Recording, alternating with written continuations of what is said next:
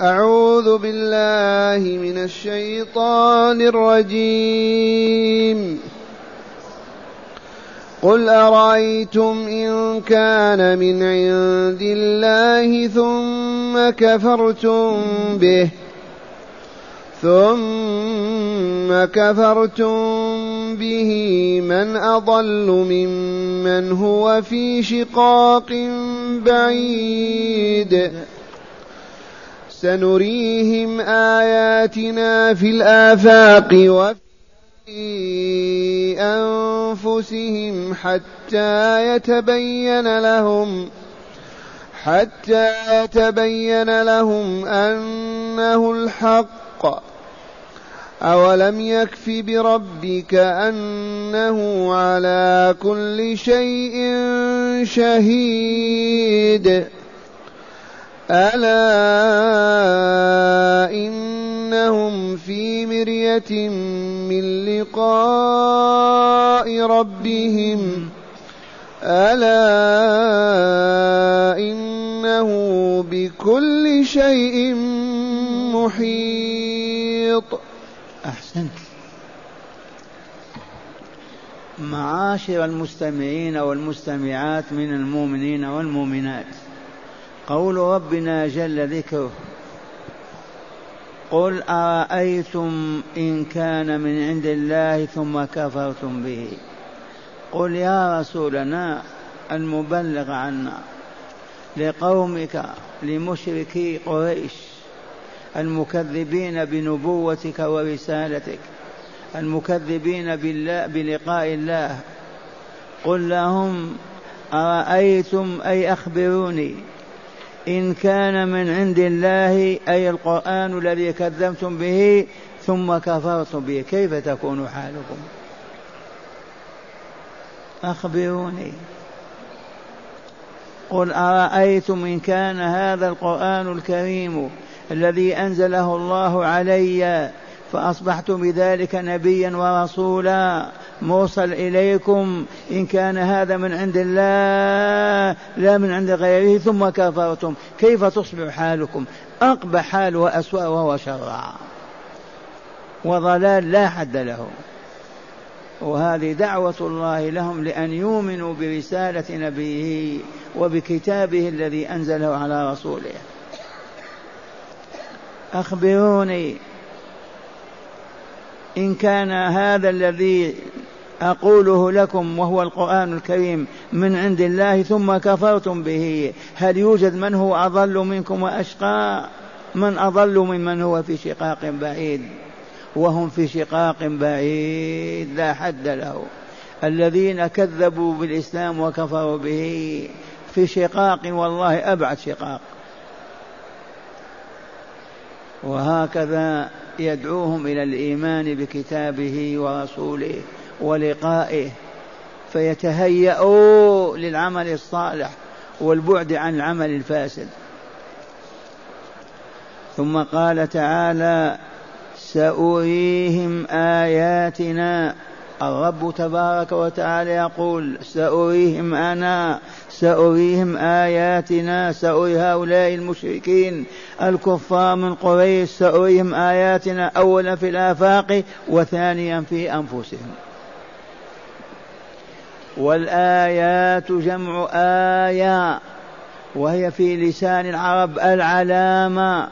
العلامات الدالة دلالة قطعية على وجود الرب تبارك وتعالى وعلى ربوبيته وألوهيته وعلى علمه وقدرته وعلى حكمته. هذه الآيات في الآفاق انظر إلى السماء من اوجد هذه الكواكب من كوكبها هذه الشمس من اضاءها هذا القمر من نوره هذه السحب هذه هذه الأمطار من أين هذه؟ من فاعلها؟ والله لن يكون إلا الله. ودل ذلك على وجوده وعلى ربوبيته وعلى ألوهيته وعلى سعه علمه وعلى حكمته وعلى قدرته على كل شيء. قولوا آمنا بالله إذن. في الآفاق. وانظروا إلى الإسلام كيف ينتشر من مكة إلى شرق الجزيرة إلى غربها إلى جنوبها إلى شمالها إلى أن وصل إلى الأندلس غربا إلى السند هند شرقا. ووالله سينتظر العالم بكامله. سيأتي يوم لم يبق فيه إلا الإسلام. يضم الآفاق كلها. إن يوما سيأتي يظهر الله في الإسلام على كل دين ولم يبقى دين سوى الإسلام. وفي أنفسهم أيضا ينظرون أنهم يوم بدر سوف ينهزمون وينكسرون في أحد في الفتح فتح مكة. كل هذا في أنفسهم يشاهدون آيات الله وقدرة الله وعلم الله. ونبوة رسول الله صلى الله عليه وسلم. وفي أنفسهم أيضا من أبسط ما يكون. نحن ندخل الماء والطعام على فم واحد أو فمان فهم واحد. كيف يتحول الطعام إلى خور والماء إلى بول؟ والمسلك واحد. أية آية أعظم من هذا؟ من يقدر على هذا الخلق. العين قطرة ماء فقط. كيف تنظر بهذا الكون؟ ما هي العين قطرة ماء فقط؟ وفي أنفسهم الأذن أسألكم بالله هذه الأذن كيف تسمع بها الأصوات وتميز بين صوت الرجل والمرأة والقريب والبعيد؟ يتكلم معك أربع خمس أنفار تميز كل واحد بصوته. من أين لك هذا؟ بالحيلة. بالقدرة والطاقة بماذا هذا. هذه آيات الله الدالة على علمه وحكمته على قدرته وعلمه الموجبة لعبادته دونه دون من سواه. ما لهم لا ينظرون ولا يفكرون.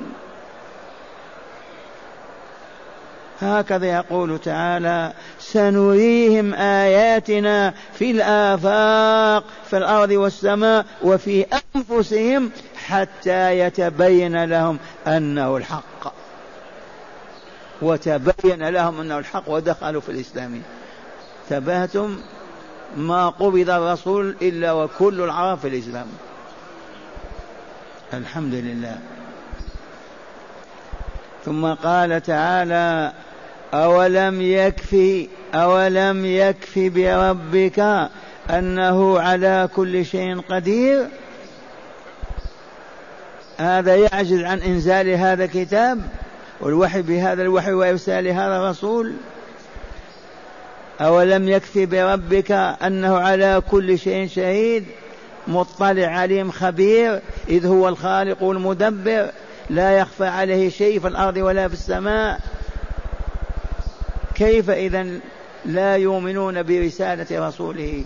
كيف لا يؤمن بكلامه وكتابه ويقولون سحر وشعر وما إلى ذلك؟ أولم يكفي بربك أنه على كل شيء شهيد؟ وقد شهد لك بالنبوة والرسالة وشهد أن هذا القرآن كلامه أنزله على رسوله. لما ما يقبلون شهادة الله؟ في شهادة أكثر من شهادة الله. شهد الله بأنك رسوله. شهد أن الكتاب أنزله. إنا أنزلنا إليك كتابا. فأين يذهب بعقول هؤلاء الكافرين المشركين؟ ثم قال تعالى ألا ألو. اضحكوا. ألو ألو. الأطفال الصغار الكبار يأخذ الهاتف. ألو ألو ألو. من أين ألو هذه؟ قالوا ما ندري. سألوا في الشيخ قالوا ما ندري هذه وجدت مع التلفاز مع التليفون. قلنا هذه جاء بها كتاب الله وهي من لسان العرب الذي نزل به القرآن. ألا اسمع انتهي أنت واعي أنت تبصر ما أقول لك. ألا إنهم في مرية من لقاء ربهم. إن هؤلاء المشركين المحاربين لك يا رسولنا الواقفين ضدك ما آمنوا برسالتك ولا بكتاب ربك هؤلاء إنهم في مريا في شك عظيم من لقاء ربهم. لو آمنوا بأنهم يلقون ربهم ويقفون بين يديه ويحاسبهم ويجزيهم والله ما كفروا ما وقفوا هذا الموقف. ولكن العلة هي أنهم ما آمنوا بلقاء ربهم. آمنوا بوجود الله وربوبيته لكن ما آمنوا بلقائه. وهذه الحقيقة التي أكرر القول فيها. الإنسان ذكر أنثى عربيا أو عجميا إذا لم يؤمن بالبعث والدار الآخرة لا يمكن أن يستقيم. وأنبه أنه لا يعول عليه في شيء ولا يوثق فيه في شيء ولا يصدق في شيء لأنه شر الخلق. ولهذا كل الصور المكية تقرر هذه الحقيقة. البعث الآخر الدار الآخرة يوم القيامة الساعة لأن هذه الدار دار عمل فقط ما هي دار جزاء والدار الآخرة هي دار الجزاء. وكررنا هذه اللطيفة. لو سئلت ما سر هذه الحياة؟ لما خلقت هذه الحياة؟ الجواب من أجل أن يذكر الله تعالى فيها ويشكر. أو بعبارة أوضح من أجل أن يعبد الله فيها. والله العظيم. هذا سر هذه الحياة. وما خلقت الجن والإنس إلا ليعبدوني فقط. والحياة الثانية لما يخلقها ويوجدها. قل من أجل أن يجزي العاملين هنا عليها في الدار الثانية. هذا البلد بلد عمل وبلد الثاني بدل الجزاء ذي هي الحقيقة التي لا ينكرها إلا كافر أو جاهل. سر هذه الحياة ما هو؟ العمل. سر الحياة الثانية لما؟ الجزاء. إما بالنعيم المقيم في الجنة دار السلام وإما بالعذاب الأليم في النار دار البوار. فقط. والخلود أبدي. ويدلك على هذا أننا ما نخلد هنا نموت هكذا. معنى هذا أننا نعمل فإذا فرغنا من العمل ننتقل إلى الجزاء. والله العظيم. سواء نعمل الصالحة والطالحة لما ينتهي العمل ما ينقل إما إلى النعيم المقيم وإما إلى العذاب الأليم. سن ألا ألا. إنهم في مرية من لقاء ربهم يا للعجب. في شك كبير من لقاء الله. ما يؤمنون بأنهم سيبعثون أحياء كما كانوا في الدنيا ويسألون ويجزون بعملهم في هذه الدنيا. لو آمنوا بهذا ما وقفوا هذا الموقف. بالتكذيب والكفر. ثم قال تعالى ألا. انتبهوا إنه بكل شيء محيط. لا يخفى عليه من أمر الخلق شيء لا ظاهر ولا باطن لا أول ولا آخر. أحاط بعلمه بكل شيء أحاطت قدرته على كل شيء أحاطت حكمته في كل شيء. لا توجد ذرة إلا ولها حكمة من أجلها خلقها الله. قولوا آمنا بالله آمنا بالله لا إله إلا الله محمد رسول الله ولقاء الله حق وكلام الله وكتابه حق. مع هداية الآيات. بسم الله والحمد لله والصلاة والسلام على خير خلق الله سيدنا ونبينا محمد وعلى آله وصحبه. من هداية هذه الآيات أولا التنديد بالكفر بالقرآن والتكذيب بما جاء فيه من الهدى والنور. من هداية هذه الآيات التي تدارسناها أولا التنديد بالكفر بالقرآن والتكذيب له. ويل للمكذبين بكتاب الله. هل يوجد اليوم من لا يؤمن بالقرآن أنه من كلام الله؟ كل اليهود كل النصارى كل المجوس كل الأمم ما عدا جماعة المسلمين لا يؤمنون بأن القرآن كلام الله. أبدا. مكذبون به. يبلغون هذا كتاب الله أنزله الله على رسوله. اقرأوا ما يؤمنون أنه كلام الله. فندد الله تعالى بهم نعم. ثانيا لا ضل ممن يكذب بالقرآن لأنه يعيش في خلاف وشقاق لا أبعد منه. نعم لا أضل. لا يوجد من هو أضل من أمة أو جماعة أو فرد يعيش بعيدا عن القرآن. وها نحن نشاهد أمة الإسلام من يوم ما انصرفت عن القرآن وتركته تقرأ على الموت وهي في الضلال هذا واقع وإلا لا؟ من يوم أن أعرضت أمة القرآن عن القرآن وحولوه إلى الموتى وهم في الشقاق والخلاف والنزاع والصراع والضعف والعجز. هذا كما نقول الطعام يشبع وإلا لا؟ الماء يضر وإلا لا. إذا الكفر بالقرآن يهلك وإلا لا. يهلك ويدمر ويخرب. سنة الله لا تتبدل. هاتي. ثالثا صدق. صدق وعد, وعد الله تعالى حيث أرى المشركين وغيرهم آياته الدالة على وحدانيته وصحة دينه وصدق أخباره ما آمن عليه البشر الذين لا يعدون كثرة. صدق وعد الله تعالى. أما قال سنريهم آياتنا في الآفاق وفي أنفسهم أراهم وإلا لا؟ والحمد لله. صدق وعد الله. ما مات الرسول حتى انتشر الإسلام في الجزيرة كلها وخرج عنها. أراهم العذاب في بدر هلكوا منهم وفي فتح مكة. أراهم آيات في الآفاق وفي أنفسهم أيضا. نعم. صدق وعد الله. نعم. رابعا ما من اكتشاف ظهر ويظهر إلا والقرآن أدخله في هذه الآية سنريهم آياتنا في الآفاق وفي أنفسهم. ما من اكتشاف ظهر في الكون منها هذه الصناعات العجيبة إلا والقرآن أشار إليه في هذه الآية. سنريهم آياتنا في الآفاق وفي أنفسهم. وأرانا الله عز وجل ما كنا نراه ولا نسمع به البشر كلهم. هذا الهاتف فقط الذي يتكلم مع الشرق والغرب كيف يكون؟ هذا الطيران في السماء هذا هذا هذا كله آيات الله دالة على وجوده وعلى ألوهيته وحكمته وعلى علمه وإرادته. قولوا آمنا بالله.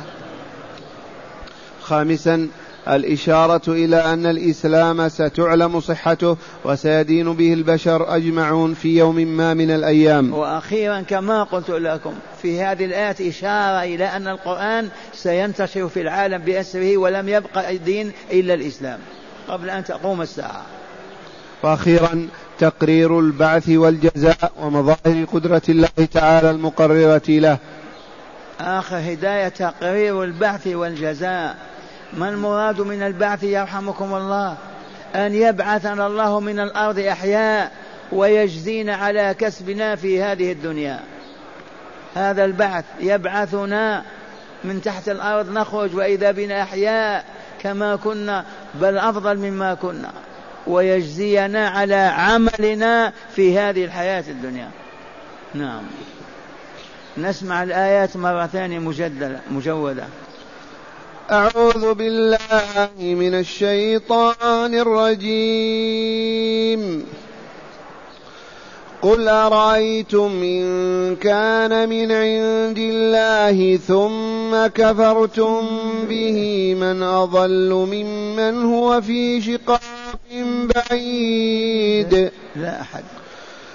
سنريهم آياتنا في الآفاق وفي أنفسهم حتى يتبين لهم حتى يتبين لهم أنه الحق. أولم يكف بربك أنه على كل شيء شهيد. بلى. ألا إنهم في مرية من لقاء ربهم. ألا إنه بكل شيء محيط. أحسنت. والآن معاشر المؤمنين والمؤمنات أي المستمعين والمستمعات مع قصص الأنبياء من هذا الكتاب العجيب قصص المرسلين في كتاب رب العالمين. وها نحن الليلة مع لوط عليه السلام. من هو لوط؟ قال ما لوط وما لوط. لوط وما لوط. قال إن لوطا عليه السلام. هو لوط بن هاران ابن أخي إبراهيم عليه السلام. ثباتم عمه إبراهيم. إن لوطا عليه السلام هو لوط بن هاران ابن أخي إبراهيم عليه السلام أرسله الله تعالى إلى أمة تسمى سدوم. قريبة من أرض الأردن هذا ومن أرض فلسطين هذه. وبعد أن كفروا و وبعد أن كفروا وفجروا أهلكهم الله تعالى وحول ديارهم إلى بحيرة منتنة وهي البحر الميت الآن. هذا البحر الميت والله له سدوم وعمورة وهي البحر الميت المعروف الآن.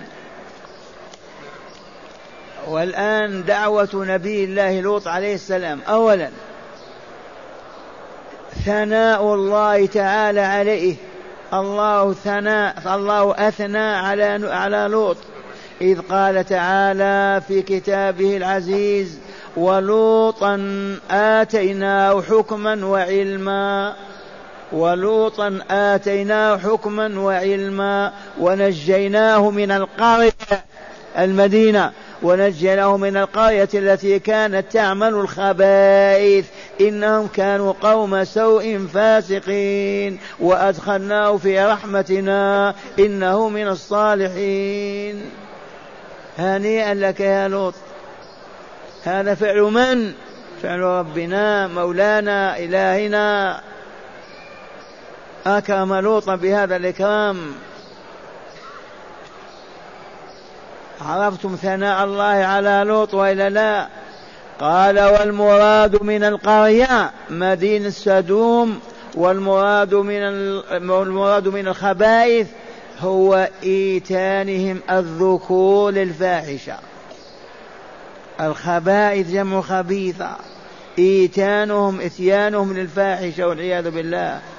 والمراد من فسقهم هو خروجهم عن الفطرة الإنسانية. خرجوا عن فطرة الإنسان لأن إتيان الذكور ما يقع في الفطرة ولا في الخليقة أبدا. زينه الشيطان فقط.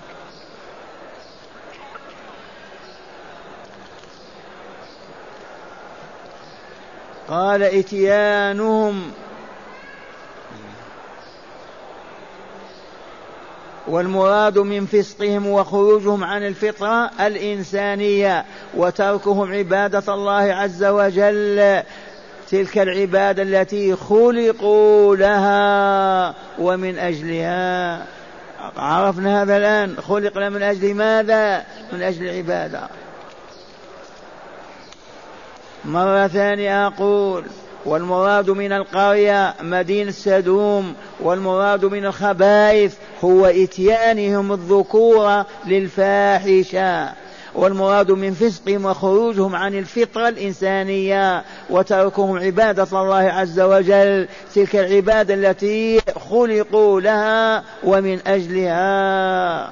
ثالثا تكذيبهم بما أنذرهم الله تعالى به من عذاب الدنيا وعذاب الآخرة. على لسان نبي الله لوط كذبوا. إذ قال تعالى وقوم لوط وقوم لوط بالنذر. أي كذبوا بالنذر. إنا أرسلنا عليهم حاصبا إلا آل لوط. نجيناهم بسحر. نعمة من عندنا. كذلك نجزي من شكر. وقوم لوط بالنذر أي كذبوا بما أنذرهم الله به على لسان لوط من عذاب الدنيا والآخرة. إنا أرسلنا عليهم حاصبا حجارة من السماء إلا آل لوط نجيناهم. جماعة لوط بنتاه ومرأته المؤمنة. أما الكافر العجوز لا. إلا آل لوط نجيناهم بسحر مع الصباح نعمة من عندنا. كذلك نجزي من شكر. قولوا اللهم اجعلنا من الشاكرين اللهم اجعلنا من الشاكرين.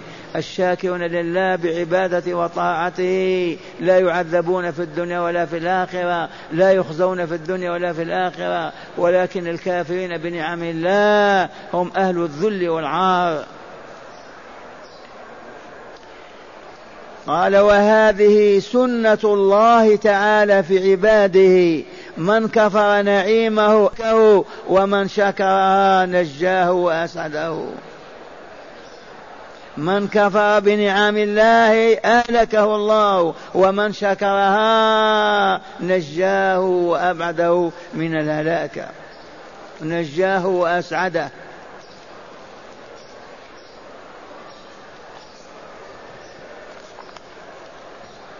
ثالثا مراودة قومه الفاسقين له عن ضيفه وهم جبريل وميكائيل وإسرافيل عليهم السلام.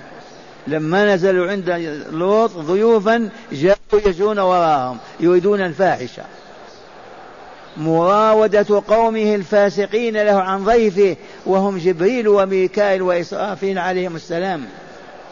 إذ جاءوهم إذ جاءوه وهم في طريقهم إلى إهلاك مدن سدوم وعمورة. فنزلوا عنده كضيف من الضيوف. وهم في صورة رجال حسان فلما رآهم المسرفون دخلوا على لوط عليه السلام وطالبوا بأن يسمح لهم بإتيان الفاحشة من ضيفه.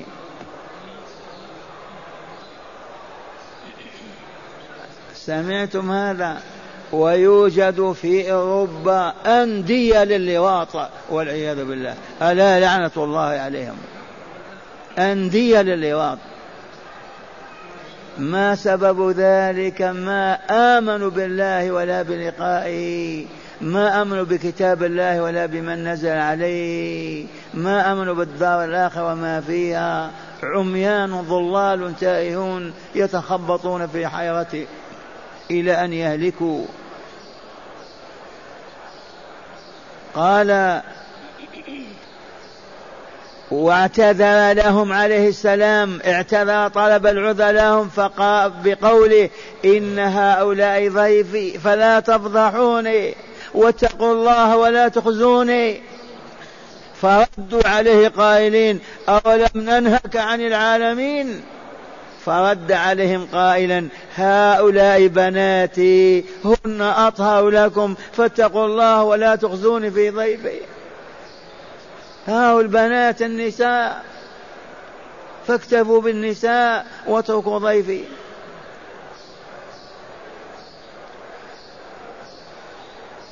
فأذن الله تعالى للضيف المبارك فطمس أعينهم وأهلك الله تعالى قومهم ولم ينجو والله إلا لوط وأهله دون امرأته لأنها كانت من الغابرين الهالكين لأنها كانت تساعد القوم على إتيان الفاحشة والعياذ بالله. تعرفون حد اللايط عندنا؟ أبدا والآن ثمار هذه القصة هي كالتالي. هل هذه القصة لها ثمار؟ طيبة. إي والله عز وجل. من أخذها ارتفع مقامه على شأنه.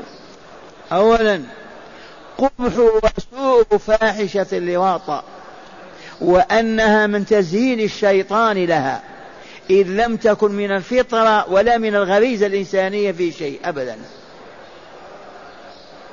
ثانيا جزاء فاعل فاحشة اللواط عذاب الدنيا بقتله إن كان محصنا وبجلده مئة جلدة وتغريبه عام إن كان غير محصن. ما بلغ ما تزوج. وعذاب الآخرة الخلود في النار دار البوار والكفر والفجار والعياذ بالله الواحد القهار. عرفتم جزاء اللائط إن كان محصنا أي بلغ أو تزوج طلق أو ما طلق الحد إعدامه. والأفضل يطلق من مكان عالي الأرض ويرمى بالحجارة كما فعل الله بقوم لوط. وإن كان ما تزوج بعد ما زال يجلد مئة جلدة قياسا على الزنا ويغرب سنة. هذا الحكم. ثالثا وجوب إكرام الضيف وحمايته من كل سوء. من أين أخذنا هذا؟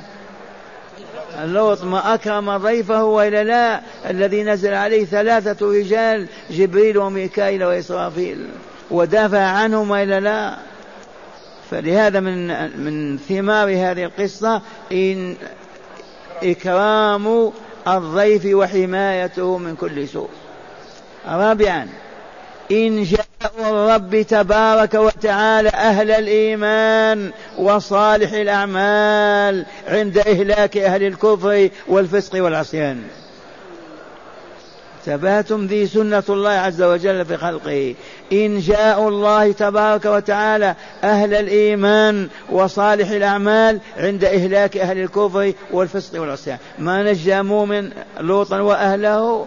وامرأته أهلكها لأنها كانت فاسقة.